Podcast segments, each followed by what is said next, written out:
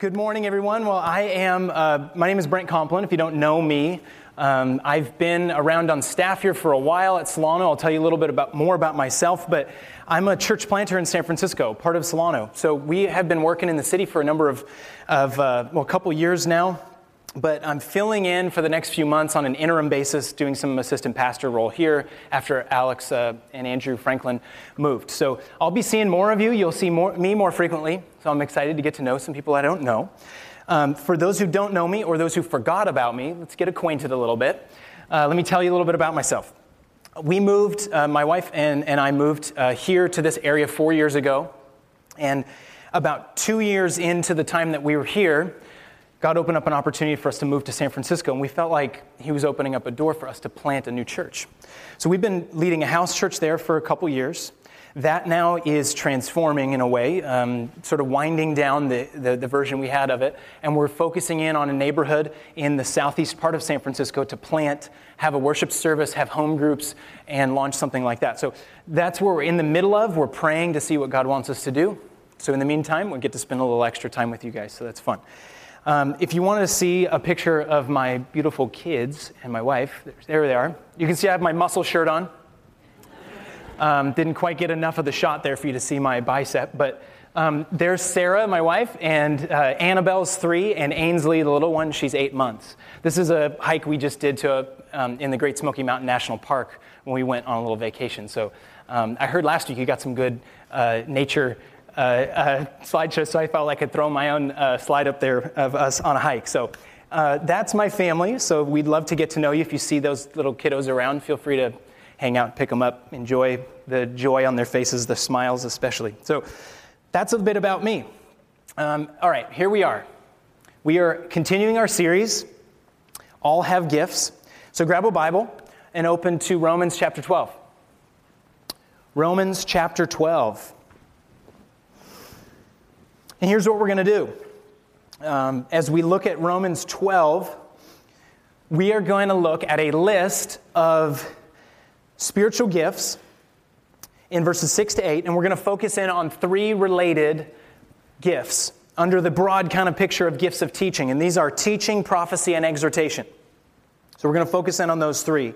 What I want you to grasp this morning, and this is the big picture here, is that central to the task of building up the church is the illuminating and applying of the Bible, of Scripture.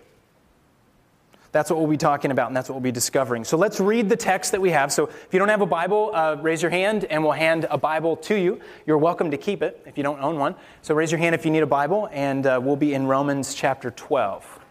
Everybody good? All right. So Romans chapter 12, starting in verse 6, verses 6 to 8. This is the word of the Lord.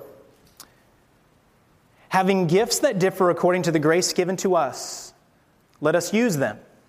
If prophecy, in proportion to our faith. If service, in serving. The one who teaches in his teaching, and the one who exhorts in his exhortation. The one who contributes in generosity, and the one who leads with zeal. And the one who does acts of mercy with cheerfulness. All right, we'll stop there. And you can see in this passage there's a whole list of gifts that, that the Apostle Paul writes as he's writing to the church in Rome. Now, he's not writing to give us an exhaustive list of spiritual gifts. We see spiritual gifts mentioned in other parts of the Bible, and we've been looking at them already in this series, and we will in the future. But Paul's point here is to give examples to prove the main point he's making in the whole chapter. All right? That the church is a place where there's unity in diversity and especially in areas things like spiritual gifts. So if you glance at those at the at the rest of the chapter, you'll see this. You'll see that Paul really wants the church in Rome to humbly and sacrificially use the diversity of their gifts within the church membership to build each other up and to grow more mature. Something we've been talking about already in this series. But before we focus in on the three gifts that I want to talk about today, which is teaching, prophecy, and exhortation, I, want to make sure we, we, we, we, are, we are clear and we step back a bit and understand the grand purpose of spiritual gifts. Let's look back at verse 6. Let's read that, at least the first line of verse 6 again together. Having gifts that differ according to the grace given to us, let us use them. Okay, uh, who's an underliner, kind of a note taker? Anybody? Okay, if you're an underliner, underline the words gifts and grace. It's no accident that Paul uses those two words. They're actually the same word. Okay? And in English, we see them as two different words, but uh, the idea of, of, of using of gifts and grace, Paul uses as an emphasis to teach us something very important about the purpose of spiritual gifts. One thing that we have to make a strong point of, we have to embrace the fact that spiritual gifts are gifts. Seems simple, but they are given to us, okay? We don't engineer them. We, we don't take a class or get a degree in a particular spiritual gift. We don't, we don't uh, have spiritual gifts derived from within, uh, something that's dependent on our abilities. They are given to you from the outside, something God does under His sovereign will. Okay, not only that, they're gifts, but Paul is careful to note that they're given according to, look at the words, according to the grace given to us. Now, the very word grace means giving you a gift you don't deserve. Here's the point God freely gives gifts to the church. So if your gift is wisdom, it's not because you're special. If your gift is teaching, it's not because you're smarter than everyone else. Or if your gift is compassion, it's not that God says, wow, you're very empathetic. I think instead we have to turn our attention to the fact that God, God has chosen to distribute gifts as an act of His grace. This should keep us from boasting, right? Of, of being proud about the spiritual gifts we have. We've maybe talked about that already in this series, that it, it keeps us from comparing to each other or wishing we had a different gift. It, it gives us the freedom to embrace God's willful and sovereign choice to give gifts as He sees fit. But let me, let me take that a step farther. Um, why is it important that we acknowledge that God is sovereignly in control of graciously giving gifts? I believe the answer lies in the purpose of spiritual gifts themselves. Let's dive into that a bit. I, I think we need to place or understand that the whole conversation about spiritual gifts is placed within the context of God's plan for all of history.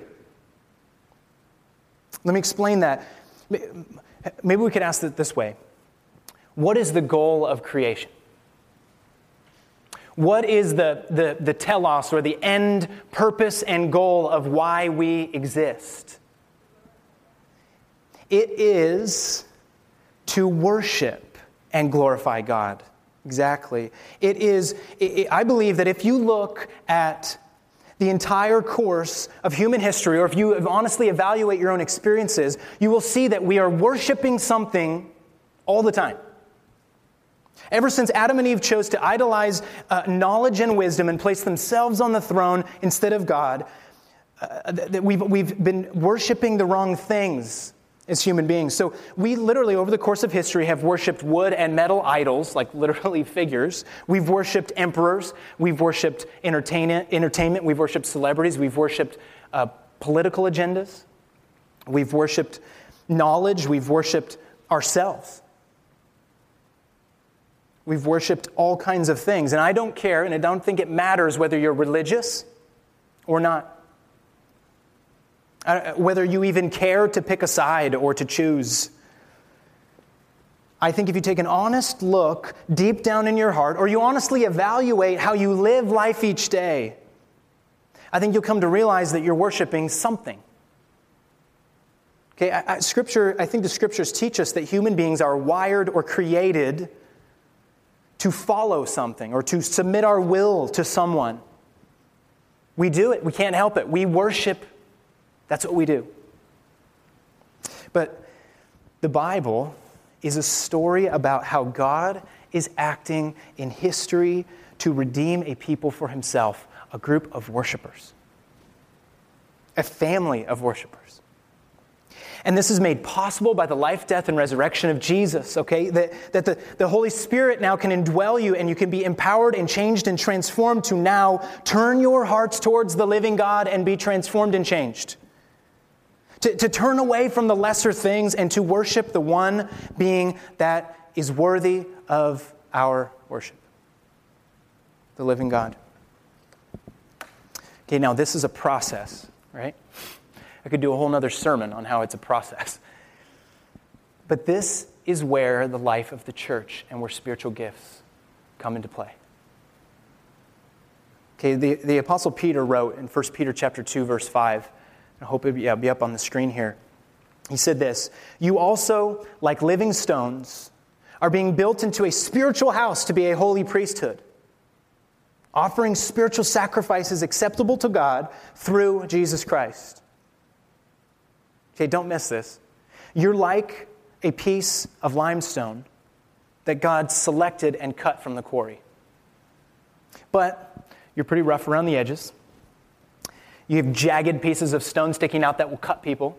And it's almost impossible to snuggle you up against another stone and have it look really beautiful in that temple of God's people that He's building because you've got things that need to be changed and transformed. So I think, if honestly, you'd look more like a boulder or like a rock that came off of a landslide.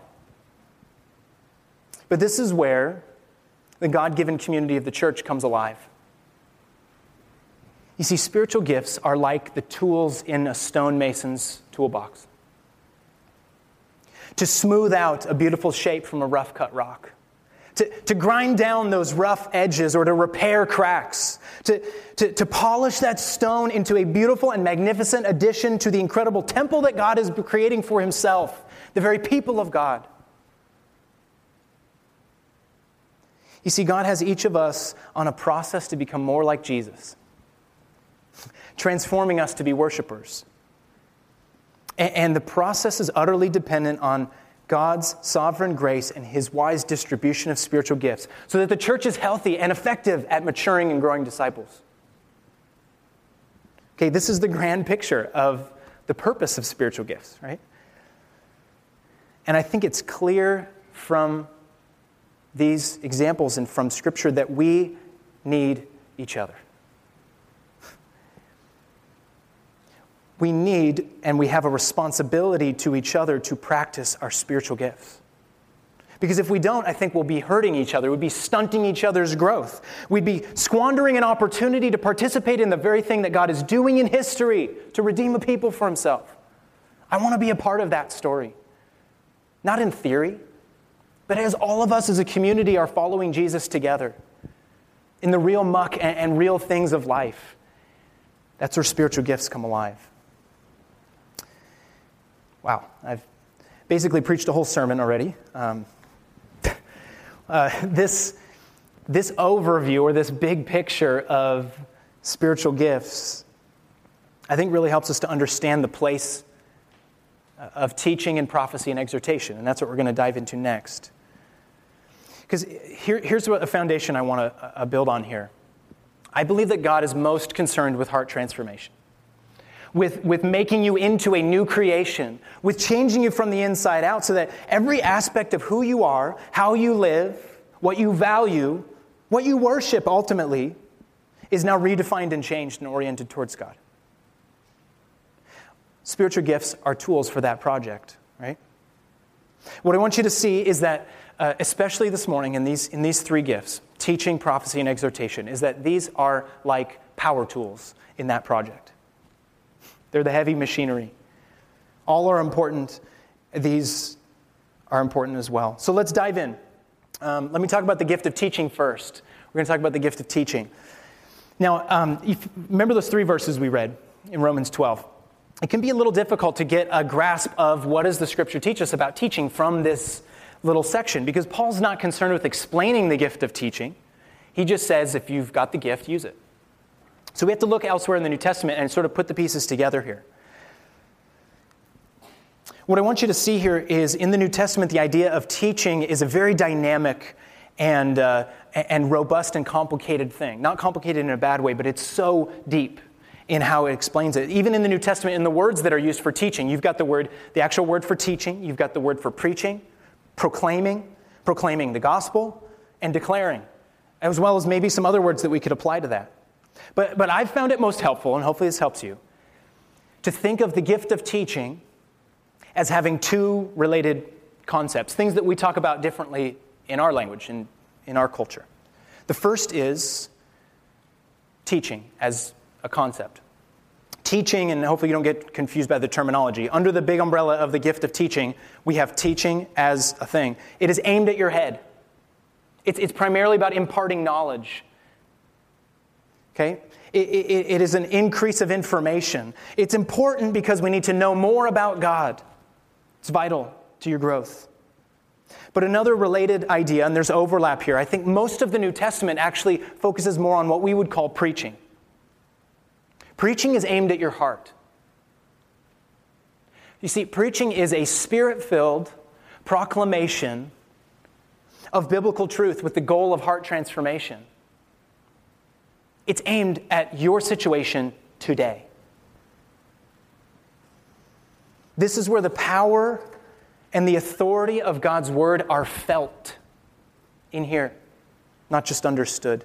Where, where, where the Holy Spirit illuminates and convicts, where, where the personality and the life of the person who's speaking come alive and, and help to apply and make an impassioned plea for apprehension of the gospel. Okay, look at how uh, Paul talks about his preaching. This is 1 Corinthians 2. It'll be up on the screen as well.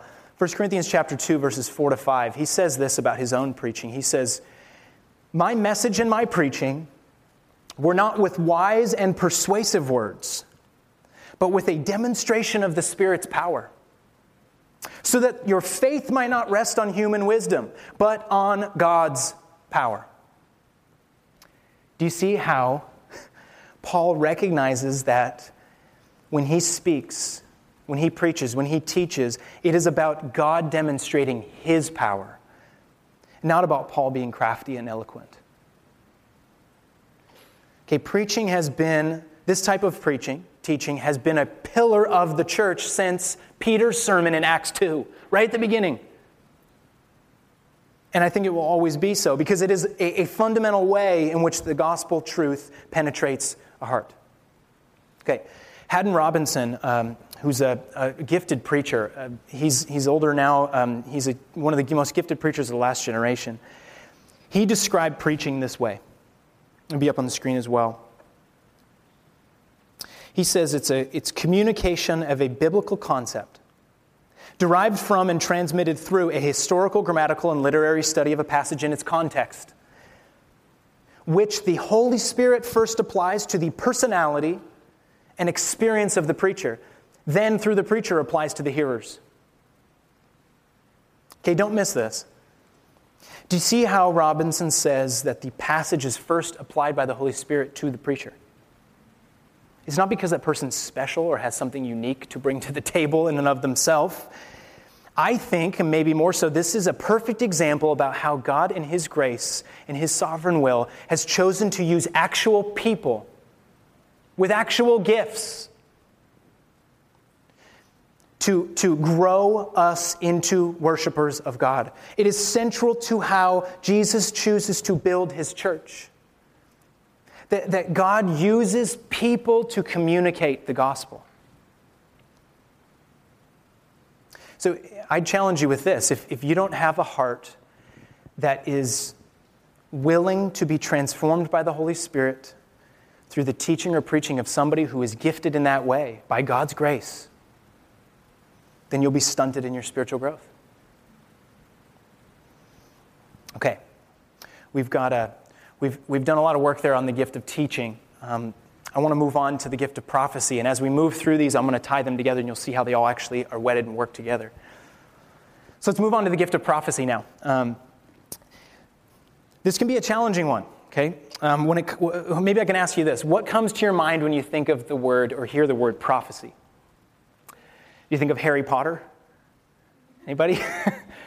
maybe you do. Uh, maybe you think of, uh, of an end times chart from the 80s uh, predicting the future, um, ever evolving, I suppose. Uh, maybe you think of just the idea of predicting the future. That's what prophecy is. Okay? Um, this can go all kinds of ways and actually go awry in a lot of ways. Um, one of my favorite websites these days um, to just get a good chuckle is to look at a, a, satirical Christian news website called the Babylon Bee. Highly recommend it. There's a news article on there last month that was um, said this. You'll see it up here. Modern day prophet batting an impressive 300. okay, baseball metaphor for those of you who don't get that. 300 would be great. I wish some of the Giants players would be able to hit that well. Um, nobody's a Giants fan, apparently, either. So here's what this article goes on to say. Listen to this. Local prophet evangelist apostle healer David Baker's accurate prophecy average, APA, is hovering just above 300, edging out all other prophesiers to take the lead. Okay, going into Sunday's prayer and healing service, Baker was sitting at a still respectable 292 average, but he had a strong showing in today's service to overtake two other apostle healers. Okay, of course it's ridiculous, right? This is making light of following uh, of this is making light of the type of predictive prophecy where you walk around telling people what's going to be happening next in their life, which I think crosses a line, and I'll show and I'll talk about what I mean from, from uh, our, our, study of this. Uh, uh, that really relies more on the ability of a person or showing up other people. And I don't think that that's going to be what we want to see here. So let me share what I believe the Bible teaches as a whole about the issue of, or the gift of prophecy. And I think we need to be careful to understand that there is something special or unique about the prophets we see in the Old Testament and the era of the apostles in the New Testament at the beginning of the church. Okay, the Old Testament prophets, they lived in an era when the scriptures were in the process of being written. Okay, the same goes for the apostles, those who were with Jesus. They were used by the Holy Spirit literally to write the Bible. It was a unique period of history. Okay, they spoke with direct divine authority. They didn't err, they, they were listened to as the very voice of God. But I think there's a shift in the concept of prophecy as the church forms, and as especially as the, the scriptures are, are formed. No longer is prophecy about adding new revelations from God.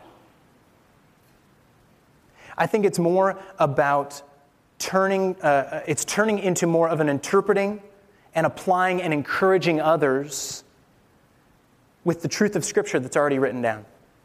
So take one example here. This is 1 Corinthians 14. This is right in the middle of that messy situation where the church is growing. It's the first generation of the church, but we already get a little bit of a picture of this. We read it already this morning. 1 Corinthians 14 3, Paul's writing about how much greater prophecy is than speaking in tongues, which is something we'll talk about in a future week. He says, but the one who prophesies speaks to people for their strengthening, encouraging, and comfort. Okay, here Paul is saying that prophecy exists for the sake of others. It doesn't exist for you. It doesn't exist to, to have you impress people with your personal piety or to build you up and make you feel close to God or, or, or to, to, to somehow impress others. It's about building others up and encouraging them. He's writing about the type of prophecy that's done by regular Christians, not super prophets and apostles. I, I like to call this lowercase p prophecy. Maybe you could put it that way. It's not about predicting the future or contributing new divinely inspired truth or something. It's not reserved for extraordinary people. I think it's simple. Lowercase prophecy, simple. It is when ordinary Christians simply report something that God has brought to their mind related to the condition of someone's heart or of, a, or of a specific situation with the goal of encouraging and building someone up. It's a combination of the truth of God's word, the experiences that you've had, and penetrating at a heart level to encourage someone. Now, this might make you feel a little uncomfortable, but I believe, and I think the scriptures teach us, that it is possible for someone with the gift of prophecy, through, through the prompting of the Holy Spirit and the guidance of the Holy Spirit, of course, to, to offer guidance or, or a warning or encouragement or a perspective on a situation that you're in. It's not this big show, okay? It may be done quietly or in a personal conversation. But here's the key it's always consistent with or derived from biblical truth, the truth that's already there. And, it must be for the building up of another believer or applying the, the scriptures to your situation. Okay, you see, teaching and preaching are primarily uh, about proclamation. It's the first gift we talked about. Prophecy crosses over into more in an idea of application. It's dependent on the presence and guiding of the Spirit to speak prophetically. And it's also dependent on the Spirit for us as we hear something someone says to discern whether it's consistent with Scripture. This is why our, our, our text in verse 6 Romans 12, 6, it says that if you prophesy, you should prophesy in proportion, in proportion to our faith. And I think maybe an easier way to describe that, actually, or translate that, is in accordance with the faith. Meaning, it must be in alignment with the doctrines of what we believe. Okay, this can be a challenging one to wrap our mind around. The goal is not to have those with the gift of prophecy going around our community telling people how to solve their problems or predicting the thing they're going to do next week or to, to have some special new insight into the ways of God, okay? It's, I think that's missing the point and can be destructive. But rather, maybe it'd be helpful to think about the gift of prophecy as more of a, a God given ability to speak prophetically. I, what I mean is that some people in this congregation have the gift of lovingly and powerfully challenging your heart to move you towards greater transformation. These people speak to difficult situations with boldness. They, they call us back to biblical truth. They hold our feet to the fire about what we believe, personally and, and as a community. They do it in such a way that you know that they love and care about you deeply. I had a, a mentor of mine who, who was a prophetic influence in my life. When I finished high school, I joined him as an intern with our college ministry at the church in San Jose where I was going. And uh, I'll never forget one moment we had a meeting, um, just a planning meeting. We were getting coffee in downtown San Jose. And I was, at the time, working 30 hours a week at a job. I had full load of classes. I was dating my soon to be wife Sarah, I guess, like a few years later. Um, I was also interning with him. I was overworked, but I had not necessarily recognized that. He sits down with me and looks across the table and says, um, Would you like to help me out with the annual church barbecue for our church this year? I almost didn't finish a sentence. I said, Sure, I can do that. He cuts me off and says, No, you don't, or No, you can't. I said, I was sort of stunned. I said, What do you, what do you mean I can't? And he slowly reaches in his bag. He pulled out his Bible and he opened his Bible to Matthew chapter 5, verse 36. And he said, Let your yes be yes and your no be no. Anything more than this comes from the evil one. And he looked at me like that. okay? Uh, he said, You and I both know that you are too busy and you cannot say no to things. And if you can't learn to say no, I'm going to have to say no for you. This man boldly called me out on something, deriving this challenge from Scripture, and did it because he loved me and wanted to see something change. Speaking prophetically into my life. Now, there's a lot of ways, and that's one, you know, maybe small example. There's, there's a lot of ways we can be prophetic. We're living in a time where, where, where, we need our brothers and sisters with the gift of prophecy to speak up, to, to point out our blind spots, to, to call us to biblical truth, especially on issues today like issues of racism or human trafficking or a whole host of social issues that are going on. Not only those things, but the things that we are dealing with in our own lives on a daily basis.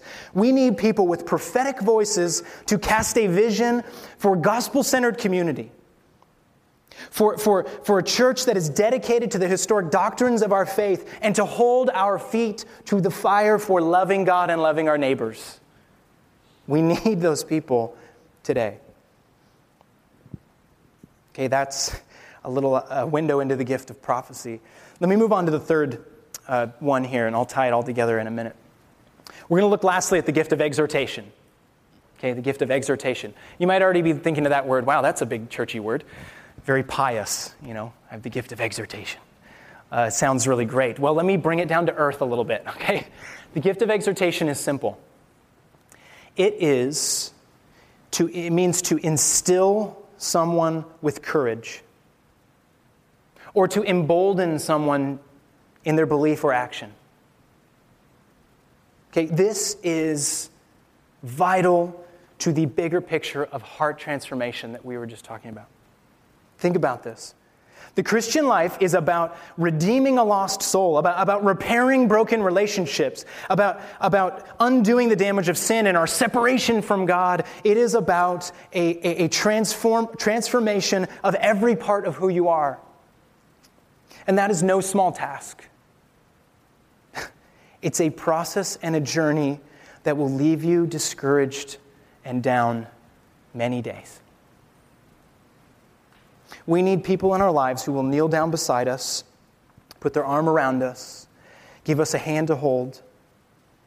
We need people who will instill us with courage to get back up, to, to, to embolden us.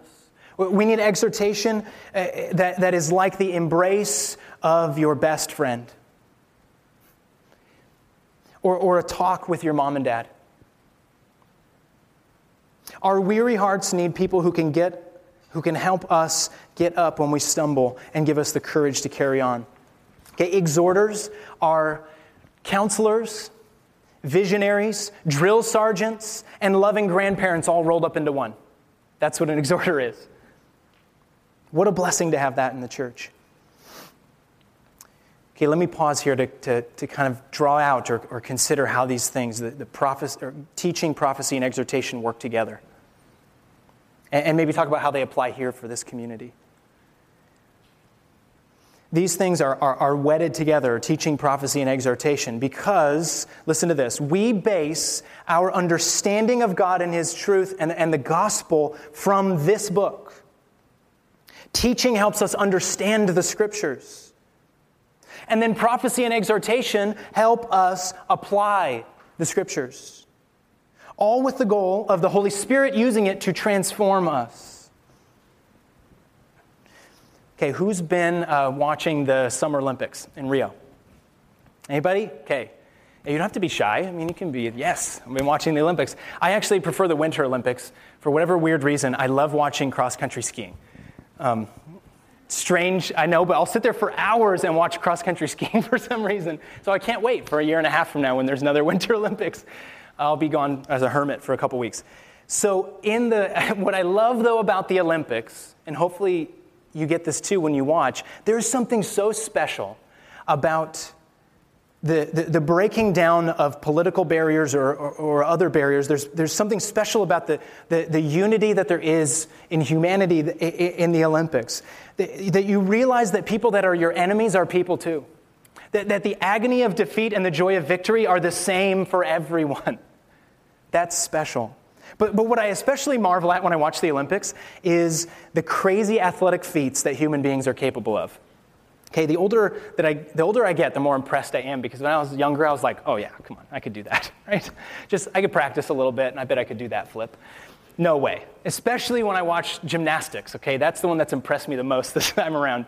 I'm watching these gymnasts do things that are incredible feats uh, uh, of physical strength and of balance and, and, and incredible things, and they make it look effortless. It's unbelievable. But you know what? We are watching athletes at the top of their field, in the highest level of competition on the planet.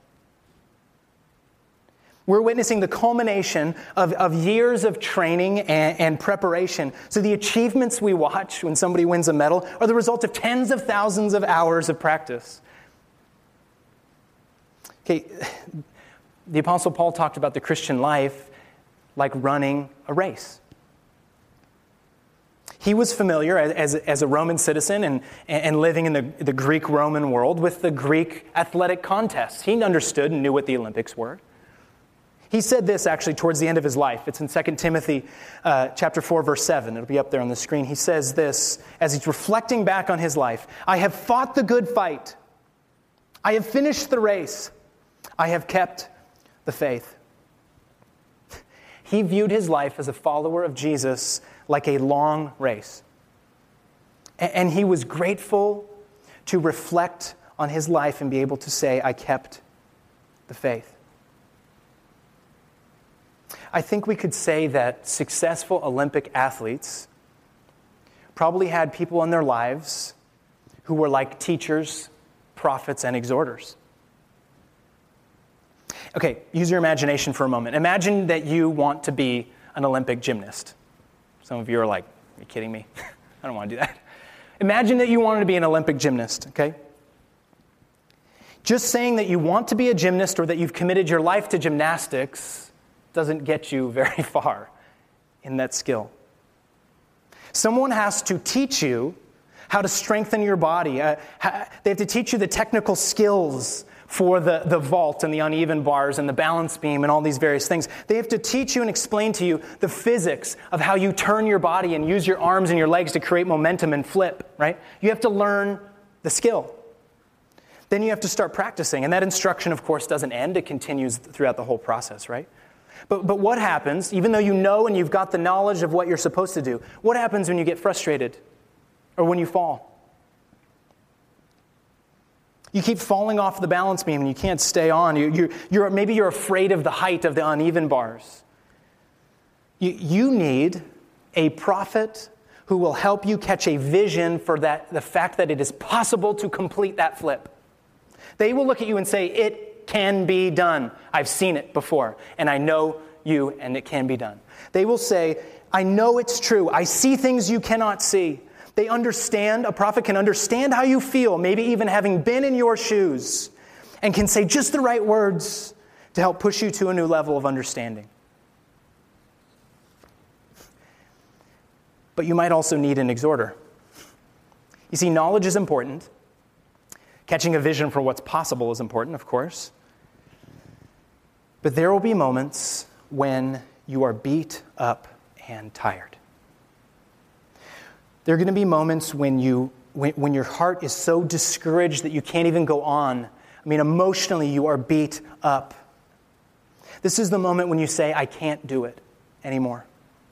When you just when, when you fall for the hundredth time and you just lay there on your back and you don't even want to get up. Your heart isn't in it anymore. No instruction on the physics of gymnastics or, or a vision of the future of standing on the podium will get you off of that mat. It's hopeless. But in that moment, and just then, your friend, your best friend, walks over and sits down on the mat with you. She doesn't say anything at first. She just lets that moment of despair linger for a few minutes. She lovingly and confidently puts her arm around you, and just the touch of her hand on your shoulder stirs something deep in your heart. Maybe she looks you straight in the eye, knowing full well that you are at rock bottom and you're emotionally in pieces. And she speaks softly and slowly words of encouragement. Maybe she reminds you of why you fell in love with gymnastics in the first place, or, or why, how, how, telling you stories through tears about how she saw you overcome obstacles that you did not think were possible. She tells you that she loves you no matter what. Every word penetrating your heart and filling you with courage and boldness to stand back up. You feel a, a, renewed sense of purpose and excitement for the challenges that you face because your friend didn't give you a cheesy pep talk. It was a heart level day of reckoning. And you have the strength to carry on because your friend loved you and encouraged you and embraced you in your darkest moment.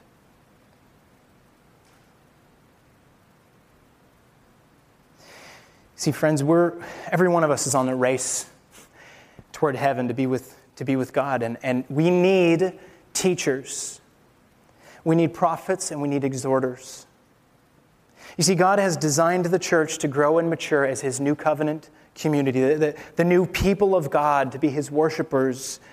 He designed us to grow and mature as some of those in our midst teach us, speak truth to us, and pick us up and embolden us and still us with courage when we are in dark, dark places. So if you have the gift of teaching, this church family desperately needs you. Or if you can speak prophetically into the life of others, we desperately need you. Or if you can can, can, can bend down and, and give a hand to hold and encourage and put your arm around somebody when they're in a dark place to give them courage to carry on. We desperately need you. we can praise God for how He chose in His sovereign will and His design for this church, for Solano Community Church, that He's equipped people here in this room with the gift of teaching, prophecy, and exhortation. God wants to use us, He wants to use you. As we together exercise our spiritual gifts to build each other up, to, to help each other grow in maturity as worshipers of the living God. What an amazing journey we get to do together as we all do that. Wow, let's pray.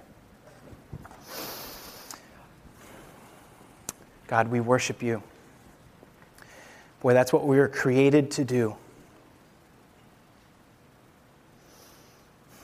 And Lord, we know that just like those rough cut stones that we were talking about, that, that, that we, we together, as we exercise our spiritual gifts, are, are, are, are, grinding down the rough edges and cutting off the pieces that don't need to be there and, and, dealing with issues that, that we're, we're being polished and hewn into a beautiful stone to be a part of the, the people of God in the temple that you're building, to be worshipers of you, Lord. Lord, those here, all of us to whom you have graciously given a gift, something we don't deserve or is based on our ability. God, you have graciously given you a gift by the Holy Spirit for us to use to build each other up. Let us exercise them, Lord, for your glory as we all grow. We thank you for the teachers, prophets, and exhorters among us. In Jesus' name, amen.